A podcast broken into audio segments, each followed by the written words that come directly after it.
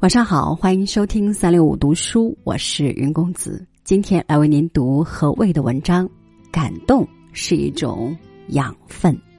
让您共赏。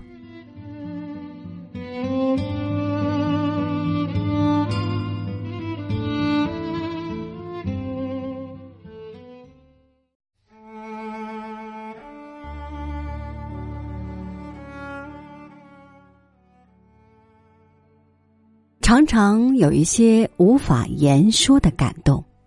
譬如看见果实坠地，从一棵树的手腕上，一枚青色的苹果或一只熟透的蜜桃，冷不丁的跳到地上，在尘土中啄下一道青痕，打下一个水印，或者连一点蛛丝马迹也不曾留下。可就在这一瞬间，他已经深深的感动了我。譬如看见一只小鸟在我的窗台上跳跃顾盼，抖动漂亮的羽毛，冲我叫了那么一声，甚至只有半声，而后又匆匆飞走。譬如看见一个朋友久违的眼神和手势，看见一颗滚动在草叶上的露珠被风摔碎之前的最后一次闪耀。看见一群蚂蚁抬着一只蜜蜂在大地上缓缓行进时，所表现出的那种小心谨慎与肃穆庄严。总之，感动我的有时是一种声音，一种复杂的隐喻了生命幻象的声音；有时是一种色彩，一种沉重的负载了许多情感信息的色彩；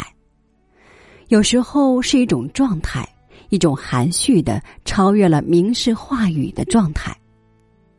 也有时候感动我的，竟是一种细微寻常的、极容易被人忽略的场景。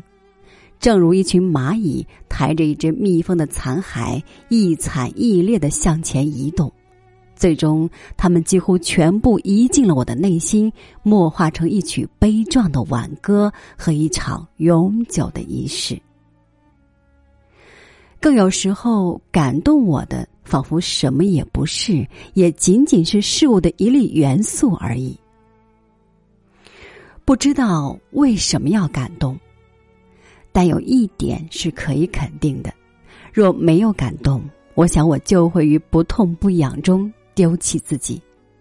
因为我知道。这个世界上，连一朵花、一茎草、一湖水和一尾鱼，都那么持久的拥有着令人感动的特质。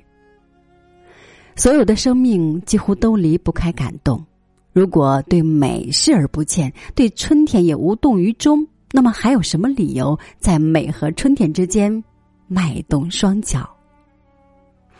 想一想，一朵花因为什么而鲜艳妩媚？一茎草因为什么而摇曳多姿？一壶水因为什么而清波漾溢？一尾鱼因为什么而跃出河面？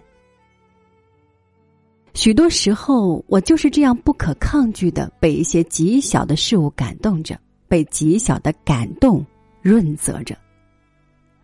只是我好像从来没有留心将每一次感动的具体根由进行仔细的探究，一条一款的罗列起来，为诱发下一次感动埋好伏笔。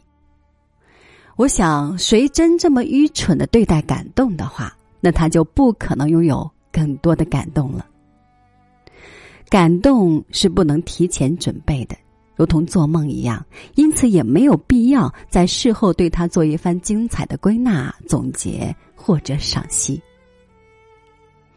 常常被感动而充满激情的人是有福的，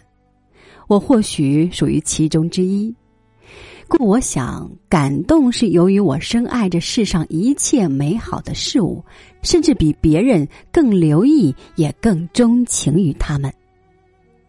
而这些美好的事物，也仿佛是我的朋友和亲人，也同样爱着、留意着、钟情着我。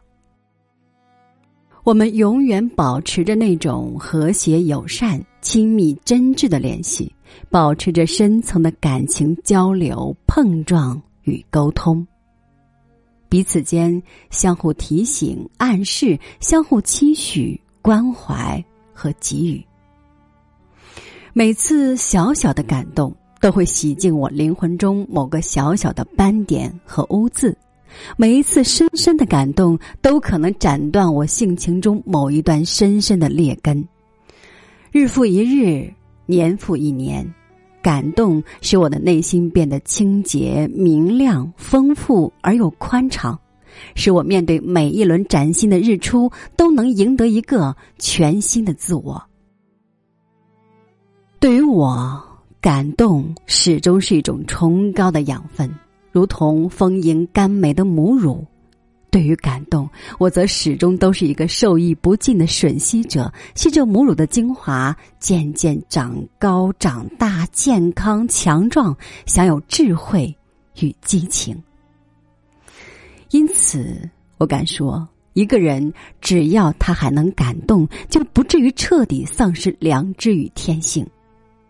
只要能感动，即使将你放在生活的最边缘，你也绝不会轻易放弃做人的资格以及与生俱来的